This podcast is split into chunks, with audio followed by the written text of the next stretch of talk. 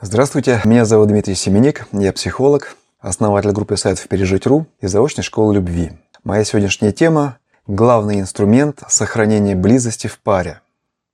Многие люди думают, что главным инструментом сохранения близости является секс. Это, конечно, один из инструментов, но далеко не главный. Главным инструментом достижения, сохранения и восстановления близости в паре является диалог. Что такое диалог и для чего он нужен? Первое, для чего нужен этот диалог, это для того, чтобы узнать друг друга. Особенно, разумеется, это актуально в течение первых лет вашей совместной жизни. Во-первых, мужчины и женщины вообще разные, и им не так-то просто понять друг друга. Во-вторых, каждый человек тоже по-своему уникален, у каждого свои какие-то есть сложности, потребности, желания, интересы и так далее. И как вы можете друг друга узнать, если не будете вести диалог? Именно о том, что вас более всего интересует, волнует, чего вам не хватает, то есть о самом главном. Известно же, что самая такая тема, о которой человеку интереснее всего говорить, это он сам. Точнее говоря, его чувства.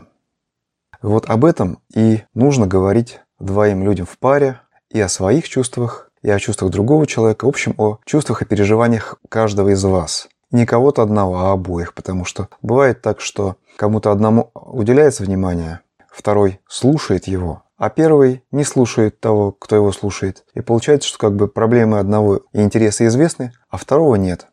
Второе, для чего нужен диалог, это средство сказать о своих потребностях. Опять-таки, очень часто встречаю я, что люди живут годами в семье и годами же не говорят своему самому близкому человеку о том, чего им в семье не хватает. Приведу самый банальный пример. Женщине свойственно, когда она слышит о проблемах Мужчина его утешать, поддерживать, показывать свою любовь. Мужчине свойственно в таких же ситуациях предлагать решение. Для женщины совершенно нормально объяснить своему мужчине, что ей не нужно решение, что ей в эти моменты нужно, чтобы ее приласкали, пожалели, утешили, обняли, выслушали просто. Они предлагали решение, и все, на этом разговор окончен. Это совершенно нормально. Хотеть этого и совершенно нормально просить своего мужчину об этом. Точно так же следует поступать со всеми остальными естественными, нормальными, здоровыми потребностями. Не бойтесь прежде всего осознавать свои потребности, и во-вторых, в прямой и доверительной форме говорить о них второму человеку. Если он вас любит, конечно же, он с удовольствием постарается сделать все, что возможно, для того, чтобы ваши потребности удовлетворить. Но так как ему это будет трудно делать, возможно, не думайте, что если вы один раз сказали, то он это на всю жизнь запомнил, и если он не делает, значит просто не хочет. Нет, он может забыть, он может не, не осознавать значимость этой потребности для вас, поэтому вполне нормально периодически ему напоминать об этом. Разумеется, отслеживая его, его реакцию, насколько он действительно вас слышит, насколько он хочет вас слышать, насколько он хочет идти вам навстречу. Может быть, он просто вообще не хочет ничего делать для вас, он вас не любит, и просто вас слушает и воспринимает это как какое-то пиление. Это уже, конечно, говорит о проблемах. В норме же человек с удовольствием будет слушать и благодарить за то, что ему напомнили о вашей потребности, потому что он хочет, чтобы вы были счастливы. Третье. Диалог – это средство разрешения проблем, недопониманий и охлаждения в отношениях.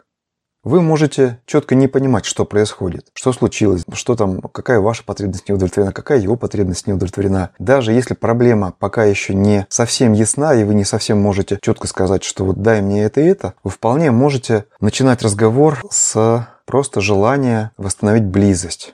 Разумеется, разговор и э, интеллектуальное такое вот взаимодействие, оно сопровождается каким-то эмоционально, телесным, то есть можно там создать какую-то такую достаточно близкую, спокойную, приятную атмосферу, можно взять его за руку, можно обнять, то есть создать прежде всего эмоциональную близость, и потом уже начинать разговор, чтобы восстанавливать уже причины того, что происходит в вашей семье.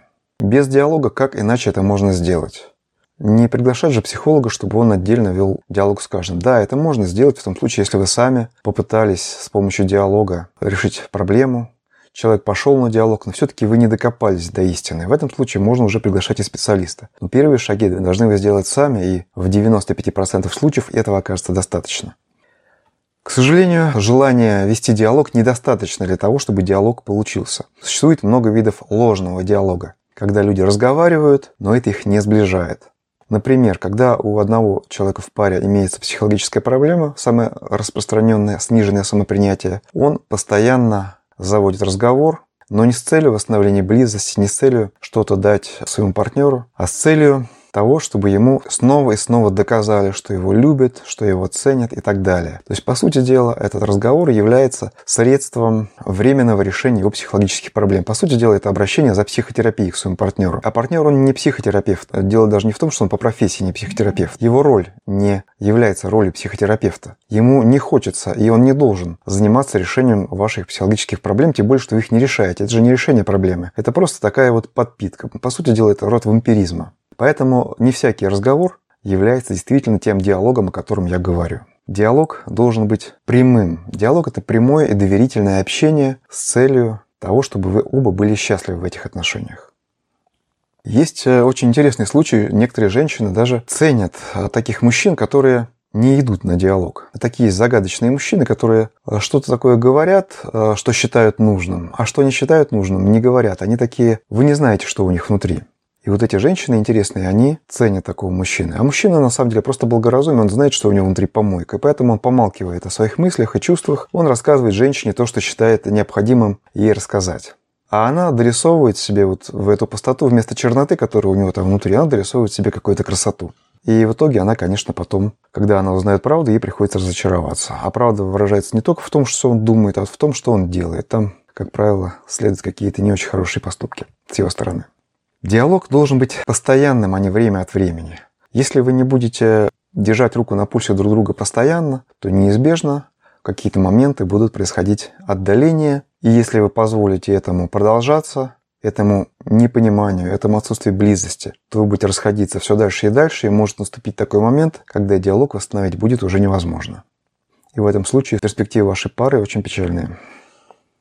Подлинный диалог, я уже сказал, он прямой, открытый, без манипуляций. Людям зависимым, людям со сниженным самопринятием свойственно манипулировать, то есть говорить не прямо, говорить как-то окольно, давить на чувство вины партнера. Все это не свойство диалога.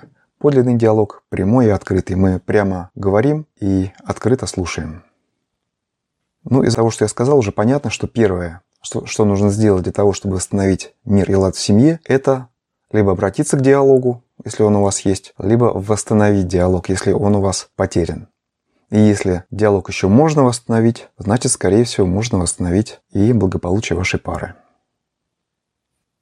В чем проблема восстановления диалога? Если у вас есть психологические проблемы, они могут искажать ваш диалог, то есть делать его манипулятивным, больным, по сути дела разрушающим, а не созидающим. Поэтому понятно, что если такая проблема имеется, необходимо прежде всего заняться своим психологическим благополучием, восстановить его, стать адекватным, самодостаточным человеком, свободным, а не каким-то зависимым, тревожным, нуждающимся в постоянной подпитке от партнера. С этого надо начинать, потом уже диалог.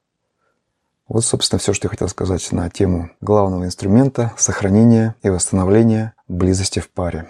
Благодарю вас за внимание.